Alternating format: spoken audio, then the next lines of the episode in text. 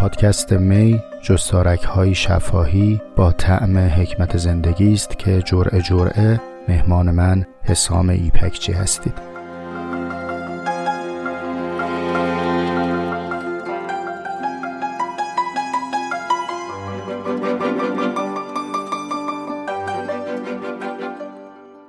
رفقای من سلام. امیدوارم که در صحت و سلامت رسیده باشید به شنیدن این جرعه. 25 مین جرعه از می رو با هم هم سفره هستیم و در دقایق پیش رو که روزهای پایانی مهر ماه سال صفر هم ضبط میشه دو دامنه بحث داریم. اول مطالعه و تعمل در صفحه 24 کتاب منبعمونه یعنی کتاب در باب حکمت زندگی. و بعد هم همونطور که تو جرعه قبل وعده دادم در واقع بازارگرمی کردم. گفتم حضرت آقای شوپنهاور یه جمله ای داره جمله قابل تأملی است میگه عقل ماهیت زنانه دارد. و من در حاشیه این جمله تأملاتی دارم که اونم تو دقایق آینده خدمت شما تقدیم می‌کنم. برای اینکه کمی خودمون رو گرم بکنیم و بعد وارد در گود تفکر بشیم من دو تا یادآوری خدمتتون عرض می‌کنم. یادآوری اول اصلا موضوع کتاب چیه؟ چرا داریم دور هم حرف می‌زنیم؟ قرض دستیابی به هنره. چه هنری؟ هنری که بر اساس اون بتونیم تا حد ممکن زندگی رو برای خودمون دلپذیر کنیم. برسیم به سعادت. شوپنهاور اسم این هنر رو گذاشته حکمت زندگی تو پیشگفتار در موردش صحبت کرده و صحبت کردیم. کمی با هم سفر رو پیش اومدیم رسیدیم به منزل بعدی. شوپنهاور اومد یک طرحی افکند گفت آقا خانوم من می‌خوام که این من به سعادت برسد. وقتی میگم من دارم سه پارتیشن سه دسته رو در کنار هم میارم. دسته اول آنچه که من هستم. دسته دوم آنچه که من دارم. دسته سوم آنچه که من می نمایم. چند جرعه در باب این دسته بندی فکر کردیم انتقادی هم فکر کردیم و ازش گذشتیم. خب حالا با این پیش درآمدها می‌خوایم برسیم به صفحه 24 کتاب. متن رو از رو می‌خونم پاراگراف اول رو و بعد در موردش تعمل کنیم. اینطور شروع می‌کنه. بنابراین واضح است که سعادت ما چقدر به آنچه هستیم یعنی به فردیتمان وابسته است. حالان که غالبا فقط سرنوشت را یعنی آنچه را که داریم یا می نماییم به حساب می آوریم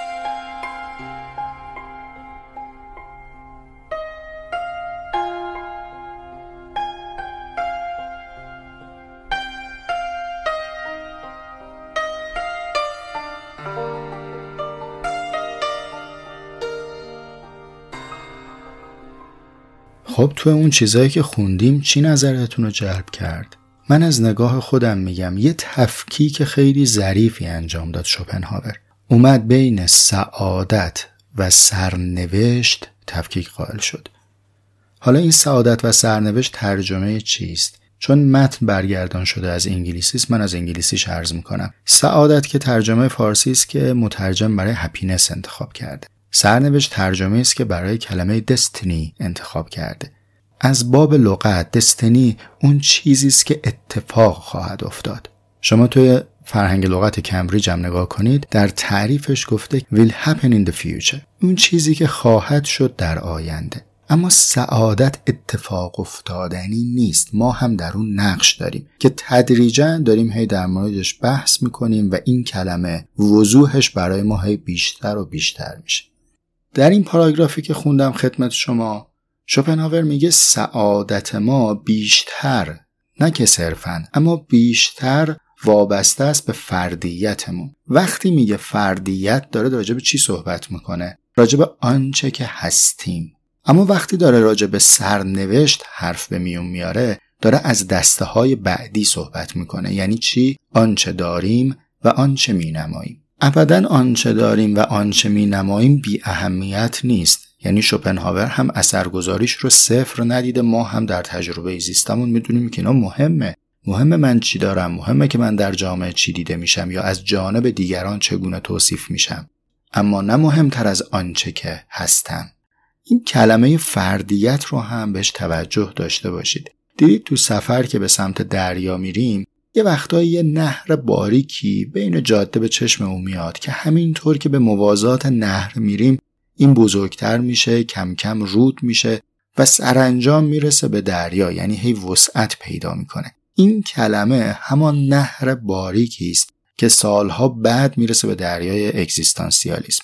حالا نکته جالب اینجاست که ما به رغم اینکه بسیار تأثیر پذیریم از آنچه که هستیم یعنی سهم حد اکثری داره تو سعادت ما عمدتا آنچه هستیم رو نمی‌بینیم. یعنی ما همش توجهمون به دیگر چیزهاست به اونچه داریم به اونچه دیده میشیم و اینی که همواره با ما هست و رکن اساسی هست از چشم ما پنهان میمونه. من تو حاشیه کتاب برای خودم یادداشت کردم یک صفحه از کتاب جهان همچون اراده و تصور رو که اون رو هم براتون می‌خونم. شاید وضوح این سطرها برای ما بیشتر بشه. ارجاع دقیق بدم که اگه خواستید بخونید دفتر دوم صفحه 141 پاراگراف دوم. متن اینطوره. یک خطای بسیار رایج و به همان اندازه عظیم این است که کثیر الوقوع ترین عمومی ترین و ساده ترین پدیدارها آنهایی هستند که بهتر از همه فهم می کنیم. اما برعکس آنها پدیدارهایی هستند که تنها به دیدنشان عادت کرده ایم و معمولا بیش از همه نسبت به آنها نادانیم. از این سطرها چی می‌فهمیم؟ من برداشت خودم رو خدمت شما تقدیم می‌کنم. یک کلمه هم می‌خوام بگم یا در واقع یک ترکیبه که این ترکیب تعلیفی است. ما با یه حادثه روبرو میشیم که من بهش میگم پرسش باختگی یعنی نسبت به بعضی از رخدادها بی پرسش میشیم. پرسش از دستمون در میره. چه اتفاقی ما رو به پرسش باختگی میرسونه؟ تکرار. شیوع بسیار. دسترسی زیاد. وقتی یه اتفاقی دائم در مقابل چشم ما رخ میده ما دیگه نسبت به او سوال پیدا نمی‌کنیم. شوپنهاور میگه که ما فکر می‌کنیم فهمیدیمشون. من یه کمی با دوز بالاتری میگم. میگم اصلا مسئلهمون نیست که بفهمیم.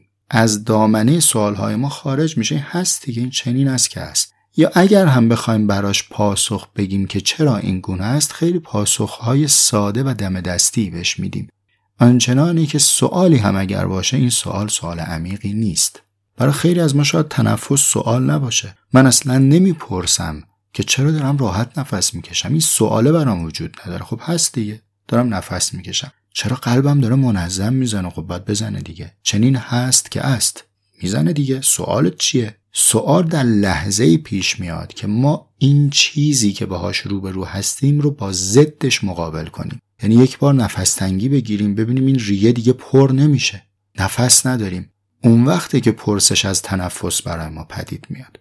بی پرسش بودن نسبت به مباحث هم اصلا اسمش یقین نیست. بی پرسشیم سوال ندارم. چون به زمین سفت نخورده مقابلش برای من رخ نگشوده. تو سطرهای بعدی شوپنهاور مثال سنگ بر زمین افتادن رو می‌زنه و میگه اتفاقا این خیلی مقوله پیچیده و غیر قابل توضیحی است که من نمی‌خوام تو صحبت او وارد شم.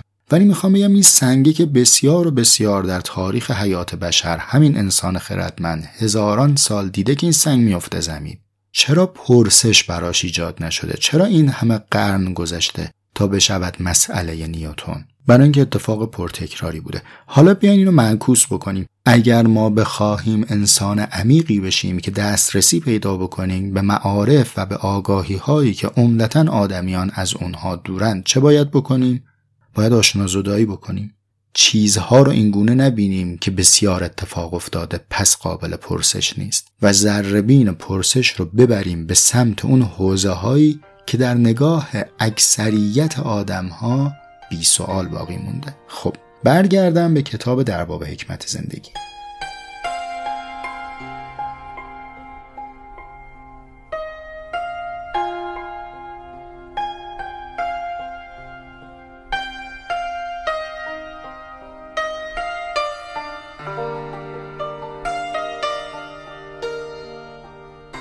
در صفحه 24 که موضوع بحث ما هست شوپنهاور میگه اصل ماجرای سعادت برمیگرده به آن چیزی که ما هستیم. حالا جمعش کنید با اون چیزی که در صفحه 141 کتاب جهانم چنان را دو تصور خوندم. برایند این دو چنین میشه که اتفاقا آنچه من هستم به قدری پرتکرار برای من که در ذهن من سوال باخته میشه و من اصلا از خودم سوال نمی‌پرسم. این سوال باختگی رو بعدها اگر عمری بود و با هم هم صحبت بودیم در اندیشه های هایدگر خیلی می‌تونیم بریم سراغش و بهش تعمل کنیم. هایدگر میگه که ما اساسا نسبت به هستی پرسشی مطرح نمی کنیم حالا او تعبیر پرسش باختگی رو نمیگه ولی منظورش همینه. میگه صدها ساله که فیلسوفان ما دارن میفلسفن اما به هستی و به پرسش از هستی نمی‌رسن حالا شوپنهاور میگه که ما در مورد خودمون کم توجهیم. یعنی ساده فکر می‌کنیم که خودمون رو فهمیدیم. بعد مثالی که در همین صفحه 24 می‌زنه میگه مثل سلامتی. متن رو بخونم براتون. به ویژه سلامت بر همه موهبت های بیرونی چنان برتری دارد که گدای تندرست به راستی سعادتمندتر از پادشاه بیمار است. این توجه شوپنهاور به بدن رو می‌تونید متأثر از تعالیم بودا هم بدونید چون می‌دونیم که شوپنهاور به آینهای شرقی و بلخص بودا توجه داشته. در ادامش چنین میگه. مزاجی آرام و شاد که حاصل تندرستی کامل و ساختمان بدنی خوب باشد شعوری که روشن زنده و نافذ باشد و درست درک کند اراده‌ای که متعادل و نرم باشد و وجدانی آسوده به بار آورد همه اینها امتیازاتی هستند که مقام و ثروت ممکن نیست جای آنها را بگیرد. پس تا به اینجا شوپنهاور میگه اون حکمت زندگی بود که اول اول گفتم بریم به دنبالش و در نهایت ما را میرسونه به جایی که امکان سعادتمندی رو برای خودمون تدارک ببینیم. زندگی رو تا حد ممکن دلپذیر کنیم برای خودمون. سهم زیادیش وابسته است به آنچه که من هستم. آنچه که من هستم یک بخشیش یا مثال بیرونی و ظاهری سلامتی است مزاج آرامش جسم و امثال هم. بعد از بدن و سلامتی اون چیزی که بسیار مؤثر در سعادت یافتن و قسمتی از همین من هستمه ذهن ماست اندیشه ماست تفکر ماست میگه همه چیز این واقعیت رو تصدیق می‌کنه که عنصر ذهنی خیلی خیلی بیشتر از عنصر عینی برای درک سعادت کار کرد داره دیگه الان شما می‌دونید که وقتی داریم عنصر ذهنی و عنصر عینی میگیم منظورمون چیه؟ تو جرعه قبل شنیدید. این عنصر ذهنی و عینی رو اگر احیانا بهش مسلط نیستید جرعه های قبل رو یک بار بازشنوی بکنید. چون در جرعه آینده می‌خوام در باب خیال و تنهایی صحبت بکنم و نیاز داریم که این پیشگفته ها در ذهن شما تثبیت شده باشه. نیمه اول بحث رو همینجا به پایان می‌برم. و اما برسیم به بحث عقل و سرشت زنانه.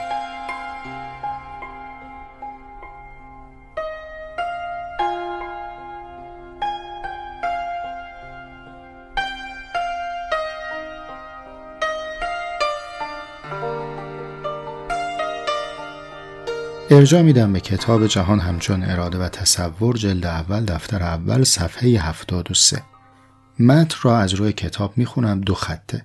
شوپنهاور میگه سرشت عقل زنانه است. یعنی تنها هنگامی که گرفته باشد قادر به دهش است. از خود به تنهایی چیزی ندارد جز صورتهای توهی عمل کردش هیچ شناخت اقلایی سراسر نابی جز چهار اصل که من صدق فرامنطقی را به آنها نسبت دادم وجود ندارد. یعنی اصول این همانی تناقض ترد شق سالس و دلیل کافی شناسایی. از این همه ای که شوپنهاور گفته موضوع عرض من سطر اوله سرشت زنانه برای عقل. خب آقای شوپنهاور استدلال شما چیه بر اینکه عقل سرشت زنانه داره؟ میگه واسه اینکه فقط وقتی که گرفته باشه بهت پس میده. عین چی بود تنها هنگامی که گرفته باشد قادر به دهش است. از خود به تنهایی چیزی نداره.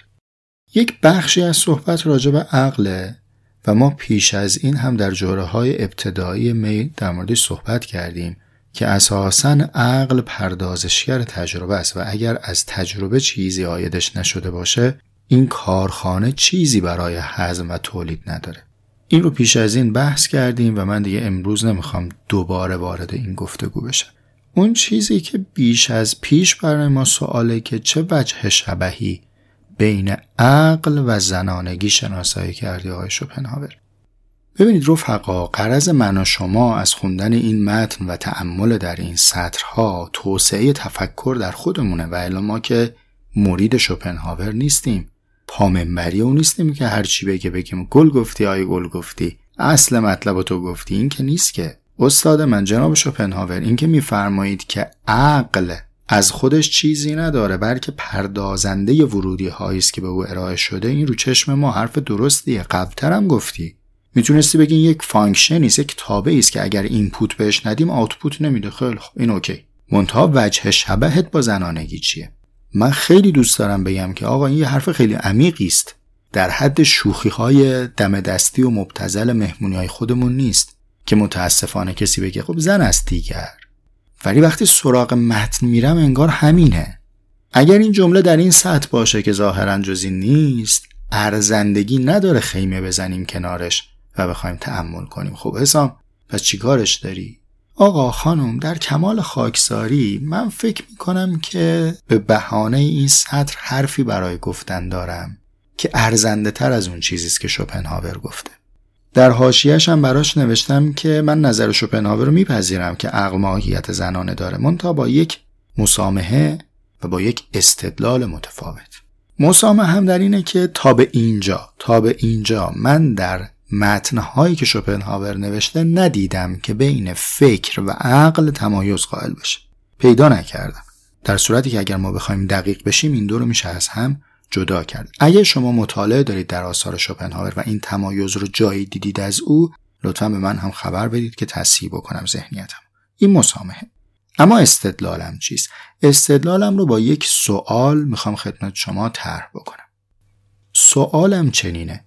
آقا خانوم ما وقتی میگیم زنانگی آیا انحصارا قرضمون این جنسی از گونه انسان که در مقابل مرد قرار می‌گیره است یعنی آن چیزی که من مرد نیستم آن چیزی که توی زن هستی و ما دو جنس مقابل همیم و در گونه انسانی حاصل آمیزش این دو گونه مقابل می شود فرزندآوری. به نظر میاد که نه از این وسیعتر دیگه چون ما در سایر پستانداران در سایر حیوانات همین تفکیک رو داریم. فقط همین؟ نه. در حشرات هم داریم. فقط همین؟ نه. در گیاه ها هم همین رو داریم. فقط همین؟ اجازه می‌دید یه کمی تردید کنیم به این که شاید معنای وسیعتری در این عالم هست که نامش زنانگی است منتها حد اکثر آشگارگیش یا بارزترین مستاقش در برابر من زنی است از جنس خودم. بنابراین من وقتی میگم زنانگی ذهنم معطوف به جنس زن در انسان جنس مقابل من مرد متکلم. اما اگر اون معنا وسیع مد نظر باشه اون معنا چیست؟ این سواله. تونستم سوال برسونم آن چیست؟ آن حقیقت چیست که بارزترین مستاقش توی زن هستی؟ ما اول بعد اون معنا رو پیدا کنیم. وقتی میگیم زنانگی تعریفمون روشن باشه از زنانگی. تو نیمه اول جرعه یادتون عرض کردم که ما به سوال باختگی مبتلا میشیم. یعنی یک چیزی به قدری در برابر ما تکرار شده و به دیدنش عادت کردیم که پرسش از آن چیز رو باختیم. دیگه سوال نداریم. اتفاقا اینجا شوپنهاور دچار پرسش باختگی در زنانگی شده. او چون تجربه ای از مادر داره یا زن همسایه داره و اونها رو شناخته دیگه خودش رو ملزم بر این ندیده که استاد من اول زنانگی رو تعریف کن بعد بگو در این وجه شبه عقل همچون زنانگی است نه اینکه تنه بزنی در حد قرقر پیرمردا. خب مشخص شد پس حالا حوزه صحبت. من می‌خوام در اینجا کمک بگیرم از ادبیات عرب. یه جاهایی لازمه میریم سراغ آلمانی یه جایی لازمه میریم سراغ انگلیسی. اینجا عربی به کار ما میاد. حالا رو اینکه فلسفه زبان چیست و این جابجایی بین زبانها برای فهم معانی آیا کار کرده درستیه یا نیست اینا می‌تونیم تحمل کنیم. من قائلم بر اینکه شما هر چه زبانهای بیشتری در این عالم رو به خدمت بگیرید با وضوح بیشتر و از مناظر بیشتری می‌تونید به حقیقت نگاه کنید.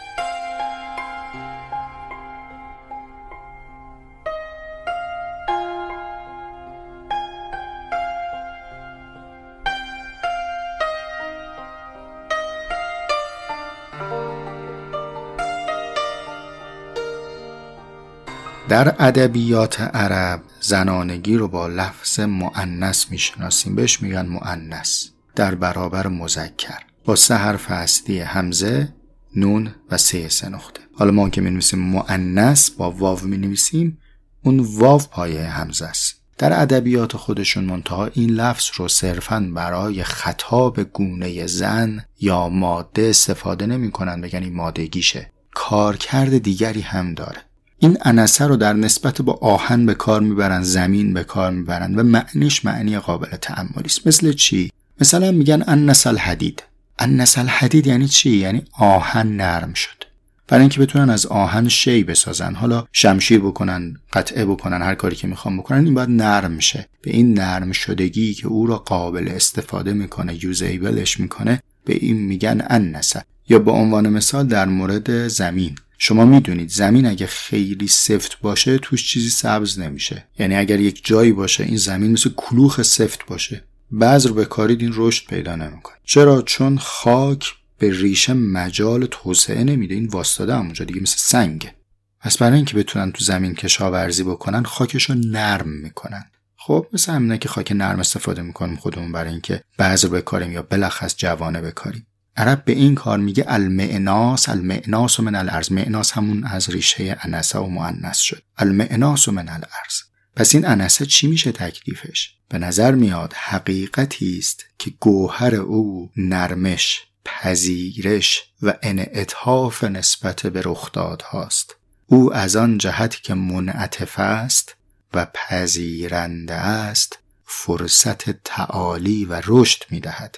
این حقیقت پذیرنده نطفه است و خودش رو در مزیقه می‌گذاره که اون نطفه در او فرصت رشد پیدا کنه. اینجا در گونه انسانی بهش میگیم معنس این حقیقت پذیرنده بذره در خاک خودش شکستگی ایجاد می‌کنه که فرصت جولان به ریشه گیاه بده. اینجاست که میگیم المعناس و من الارض. حالا دیگه این ارز این خاک هم اون گوهر و اون نرمش رو در خودش داره. آهن که یاقی بود. آن چیزی که آهن رو کرد مبنای توسعه تمدن بشری آن گوهری بود که آهن رو به نرمش کشوند. آن آگاهی بود که آهن رو شکل پذیر کرد. به اون قابلیتی که میگن انس الحدید. اینجا گرچه آشکارترین مستاقش برای من انسان این زنانگی است که از جنس خودم و در برابر من هست. اما در حقیقت این یه گوهری است که این گوهر رو من مرد هم در خودم می‌تونم تجربه کنم. اون جایی که من نرمش انعطاف و پذیرندگی نسبت به چیز رو در خودم دارم شکل میدم دارم این زنانگیم رو زندگی می‌کنم. اما خب مستاق آشکار و بارزش همان چیزی است که ما به اسم جنس زن می‌شناسیم. خب حالا با این استدلال من به معنای دیگری جمله شوپنهاور رو تکرار می‌کنم. من میگم فکر معنس است چون فکر نرمش عقل است در برابر رخداد بیرونی. اصلا اگر زنانگی در عقل پدید نیاد این سنگ نرم نمیشه که بخواد پذیرنده یک تجربه بیرونی باشه و فرایند شناخت و تحلیل رو طی بکنه. به همین خاطر ما به آدم نفهم میگیم عقلش پاره سنگ برداشته چون سنگ منعطف نیست. این مخش منجمده. عقلی که مثل زمین سفت باشه فرصت رشد بذر نمیده. متعصب چرا نمی‌فهمه؟ چون عقلش به جمود رسیده انعطاف نداره. بله فکر سرشت زنانه دارد. چون پذیرنده است. چون در رحم خودش فرصت تعالی دیگر چیزی رو میده.